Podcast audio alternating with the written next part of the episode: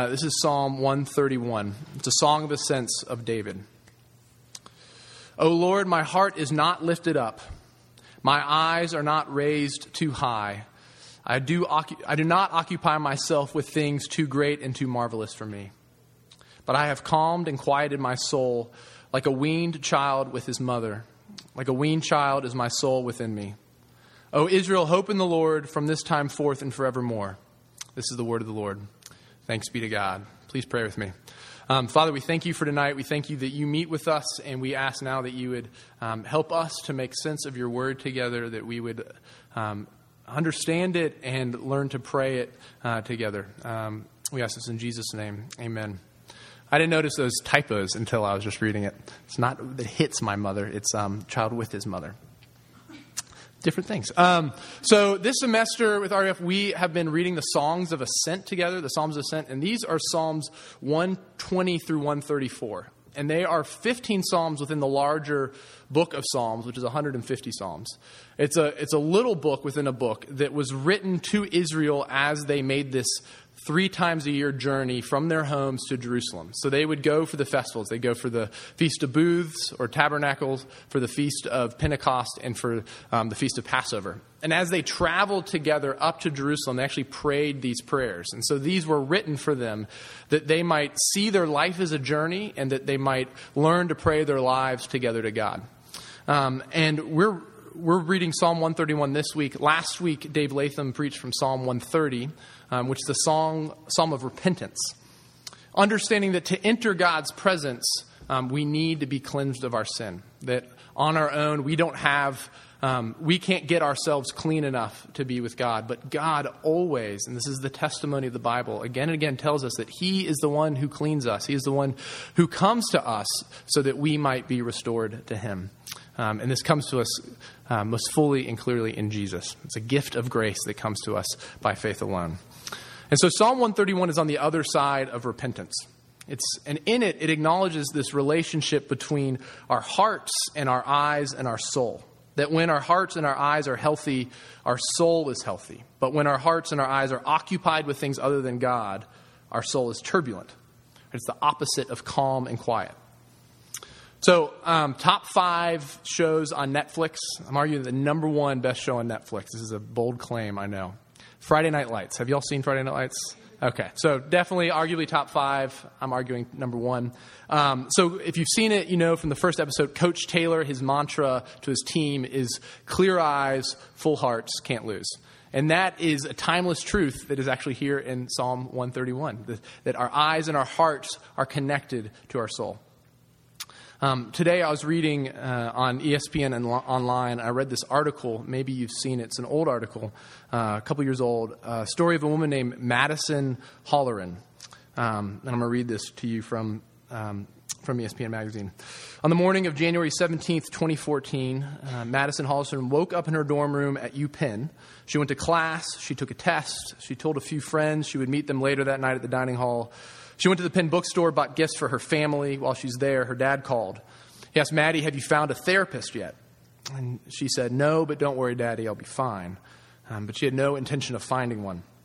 In fact, she was at that exact moment buying the items that she would leave for her family at the top of a parking garage.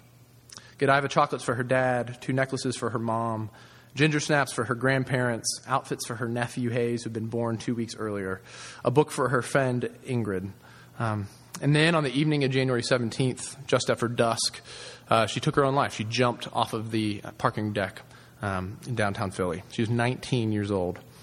And in the days after she died, Madison's friends gathered together, her friends and family gathered together, trying to piece her back together, asking the question, what happened? Like, why did she take her own life? All right, she was a beautiful, talented, successful girl. The article says she was the epitome of what a young girl is supposed to hope she becomes. But she's also a perfectionist who struggled deeply when she performed poorly. And the life that this article focuses in on her Instagram account. And it says that the life that she projected on her own Instagram feed was filled with shots that seemed to confirm everyone's expectations. Of course she was loving her first year of college. Of course she was enjoying running. She was on the track team at Penn. But as we all know, everyone presents an edited version of themselves online. right? Most of us only share the moments that reflect our ideal selves, our ideal life. And the ESPN article zooms in on Madison's Instagram account and what she was trying to accomplish through social media. And as humans, we have been projecting this idealized self since the fall, since our first parents, Adam and Eve, sinned and hid from God, projecting this idealized self rather than acknowledging the reality of the guilt and shame and fear that we all feel. Hundreds of years ago, we sent letters by horseback, only containing what we wanted the recipients to read. And then 50 years ago, we would talk on the phone and only share the information that we wanted other people to know. And now, with Instagram, only one thing has changed: the amount that we consume of one another's edited lives. The amount that we consume of one another's edited lives. I mean, think about your own social media usage. When do you check Instagram or Facebook or Snapchat? Is it when you wake up? When you're waiting in line for food, when you're sitting in class, when you're watching TV, maybe right now you're checking it, before you go to bed, right? Think about how much time we spend absorbing other people's filtered images. All the while, we walk through our own unfiltered life.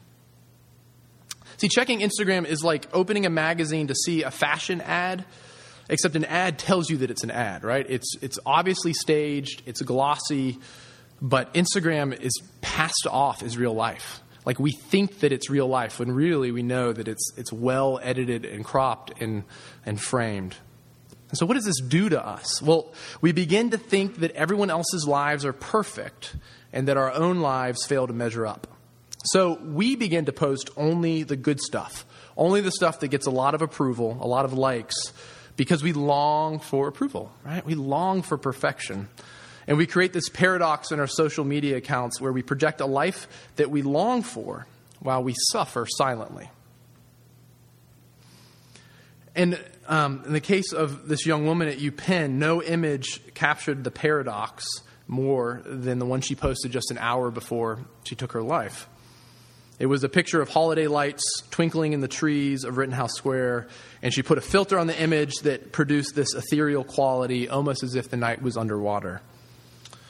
And the ESPN article says that she seemed acutely aware that the life she was curating online was distinctly different from the one she was actually living. Yet she could not apply that same logic when she looked at the projected lives of others. She and her friend Ashley followed a group of Penn upperclassmen on Instagram, and Ashley remembers that they would scroll through pictures together and say to each other, "This is what college is supposed to be like. This is what we want our lives to be like." Do you ever feel this? This is what college is supposed to be like, looking at other people's pictures. This is what my life is supposed to be like. I've felt this. I feel this. And it reveals that there's this deep connection between what we see, what we love, and how we feel. This connection between our eyes and our hearts and our soul. Look at verse 1 in Psalm 131. When our eyes are focused, when they're raised too high, when they're focused on what life is supposed to be like, then our hearts are lifted up too high. We're desiring this perfect, idealized life that doesn't exist. And we get stuck in this loop. We get occupied. We can't help but check our feed or look at that website or think about what others are wearing or worry about what others think of us, or slave away in the library for that A. And the result of this cycle is that it creates this turbulence in our soul, like a raging ocean beneath the surface. And then rather than breaking this cycle, we re-engage with it over and over again, hoping that things will change, right? We long to quiet our souls, to calm our souls, to get them to shut up. But instead they rage and shout all the louder. And all of us know this cycle. We've all experienced our eyes being raised too high, our hearts being lifted up, occupied with a perfection that's unattainable. And the result is this turbulence in our souls. There's a great example of this in Portlandia, the comedy show, where the two characters are talking and one of them says, "Everyone on the internet, they're not having as great of a time as you think they are." And the other one replies, I guess everyone's just cropping out the sadness." Right? That's what we're doing. We're just cropping out the sadness. Personally, I can't handle Instagram. Like, I don't have the character to actually handle Instagram. I had to take it off of my phone. And so I get Dakota to post the RUF post pictures because I don't have it on my phone. And when I want to look at it, I look at Mary Clark's Instagram.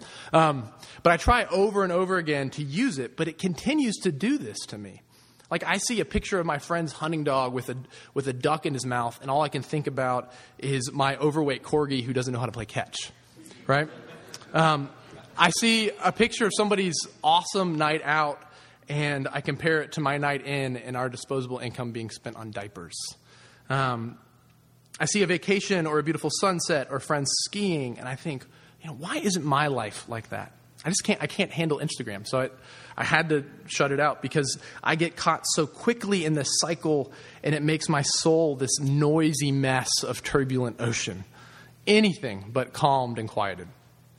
And yet, Psalm 131 recounts the exact opposite experience, right? I mean, look at this. David writes to God that his heart is not lifted up, that his eyes are not raised too high, that he is not occupied with things too great and too marvelous for him. Wow. How does he do this? Well, Psalm 131 says that calming and quieting our soul comes through weaning. What is weaning? Weaning is a funny word, and it's the process of turning a child from their baby food, from breast milk or from formula, to solid food. It begins with the first time you feed a baby something other than milk, and it ends when that baby grows up and learns how to cook for themselves. It's a simple process. When Mary Clark and I were weaning our children, it involved taking solid foods like fruits and vegetables, putting them in a blender, and then feeding them to our babies who would then drop them on the floor, thus making our corgi overweight. But eventually now our kids are eating real food. It's a simple process, replacing one food with another. And it changes the relationship between a child and a mother. Think about your relationship with your mom today. Are you weaned? I sure hope so. And as I've been reflecting on this passage, I see that now my relationship with my mom is loving and dynamic. She's not just a vending machine for food and clothes.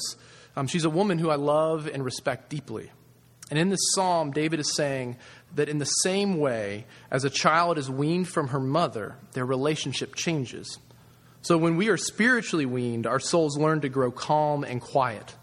The Lord, who was our spiritual vending machine, becomes the friend of our souls. The turbulence we experienced is replaced by calm. The noise is replaced by quiet. And weaned is repeated twice in this psalm. And when something's repeated in the Bible, what the author is doing is he's drawing your attention to it. He's saying that this is it. This is the answer to your turbulence. It's weaning your soul. So how? How do we do this? Well, when we occupy our eyes and our hearts with things that are too great for ourselves, we're creating these standards of perfection that we hope to reach. Right? We internalize outside standards. Right? Your mother's voice becomes the voice in your head. And then these self-made standards become impossible for us to attain. I knew a guy named Daniel when he was in high school. He was raised by his aunt in New York City. When he was in middle school and high school, his aunt told him, "If you don't get A's, I won't love you." And that was how she motivated him. And so this, as you can imagine, crushed him. He internalized the standard, and academic success became his metric for how he was going to calm and quiet his soul. He had to get A's, or he would lose the love of his aunt. He would lose everything. So I spent 2 weeks with him one summer at a Christian summer camp. And one morning, through tears and trembling, he told me his story. And the beautiful thing I saw in his life was that as he learned the gospel, as he heard the gospel, the words of his aunt began to lose the power that they had. And he began to have the courage And he did have the courage to tell his aunt what she was doing to him. And when they had this conversation, she said to him, "Oh my gosh, I didn't mean it. I just thought that's how you motivate your children to succeed." And the only way that he was able to confront in love, to confront his aunt, and to be freed from the turbulence he was having was to have his soul calmed and quieted somewhere else. The only way he was able to break out of this cycle of his heart and his eyes being occupied with false visions of perfection was to know the true perfection that is seen in Jesus. Now, here's the thing. You and I, we were made for perfection. We long for it, right? Because we were made for it. But the visions of perfection that we settle for pale in comparison to true perfection. And the way that God heals our souls is that he weans us from the things that are too great and marvelous for us, and he replaces them with himself. God says to you, stop looking at these false visions of perfection. Stop occupying yourself with these and look at Jesus. See his un-Instagrammed perfection. See that he was perfect in character and he was perfect in love. Jesus was perfect. The Bible says that he was tempted as we are, but he was without sin. Matthew 4, the fourth chapter of Matthew's gospel, tells a story of Jesus that after he was baptized, he went into the wilderness and he fasted for 40 days and 40 nights. And then the devil, Satan, came to him and tempts him. And he tempts him three times. And Satan comes to him and he says, if you are the Son of God, command these stones to become loaves of bread. Right, because Jesus is so hungry. And Jesus responds to him. He says, it is written, man shall not live by bread alone, but on every word that proceeds from the mouth of God. And then Satan takes Jesus to the top of the temple in Jerusalem. And he says, if you are the Son of God, throw yourself down. For it is written that God will command his angels concerning you, and he will bear you up. Right? Satan uses God's word to tempt Jesus. And then Jesus responds again. He says, again, it is written, you shall not put the Lord your God to the test. And again, Satan takes Jesus to this very high mountain and shows him all of the kingdoms of the world and their glory. And he says to him, if you worship me, I will give you all of these. And Jesus responds, begone, Satan, for it is written that you shall worship the Lord your God, and him only shall you serve. Did y'all hear that? That Jesus was tempted to lift his heart and his eyes on everything that the world offers, and instead he calms and he quiets his soul and he resists Satan's temptation. And then Jesus' whole life is filled with him teaching the truth about God, him healing people's illnesses and forgiving their sins. Now, this is the real standard of perfection. And then in Hebrews 4, we're told that Jesus is a high priest who is not unable to sympathize with our weaknesses, but one who has been tempted in every respect as we have. He's been tempted in every way that we have, and yet he is without sin. And in his final hours, as Jesus was hung up to die on the cross, he was given every opportunity to get down, to pick up his life and to cling to it rather than to lay it down. People pass by wagging their heads at him, and they're saying, save yourself. If you are the Son of God, get yourself down from there. But he didn't. This is perfection. This is the standard of perfection. True beauty. True perfection is living a holy life to God and laying it down in love for the sake of others. And he did this for you. Romans 5 says that God showed his love for us in that while we were still sinners, Christ died for us. You were designed to set your hearts and your eyes on God alone, to be caught up in his greatness and beauty. And setting your eyes and hearts anywhere else is sin, and it leads to a turbulent soul. Listen to Romans 5 again. But God shows his love for us in that while we were still sinners, Christ died for us. This is the good news of the gospel, that Jesus knows you. He knows your heart. He knows your soul. He knows the things that occupy you, and he knows the turbulence within your soul, and he loves you. The perfection of Jesus isn't a perfection that looks down on you. It isn't airbrushed to make you wish that you were better, but it's a perfection that was sacrificed for you. Jesus is perfect for you, and his perfection can be summed up in one word. It's grace. The gospel of grace says to you that there is nothing that you can do to make God love you more, and that there's nothing that you can do to make God love you less. You are never too bad to be outside of the reach of God's grace, and you're never too good to outgrow the need for his grace. You can't out-sin his grace. You can't outperform his grace. So let me ask you, let this psalm search you. Where in your heart, where are your eyes occupied that causes you turbulence? Name it and give it to Jesus and receive from him the calm and quiet rest that is yours in the gospel. And that's where our psalm ends. That true perfection, true love, all the things that you long for are provided in the Lord. Look at verse 3.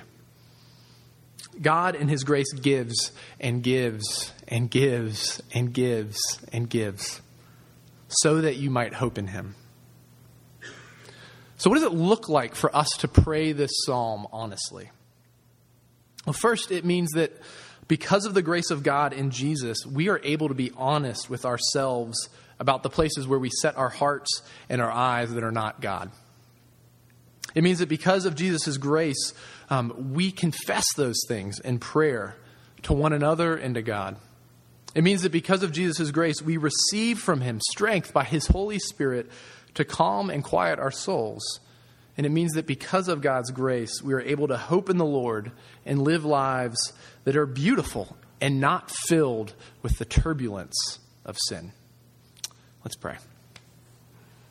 Father, we thank you for this psalm, and we confess to you now that our hearts are turbulent. Our souls are turbulent. Our hearts are lifted up, and our eyes look at things that are too great for us, and we ask for your help.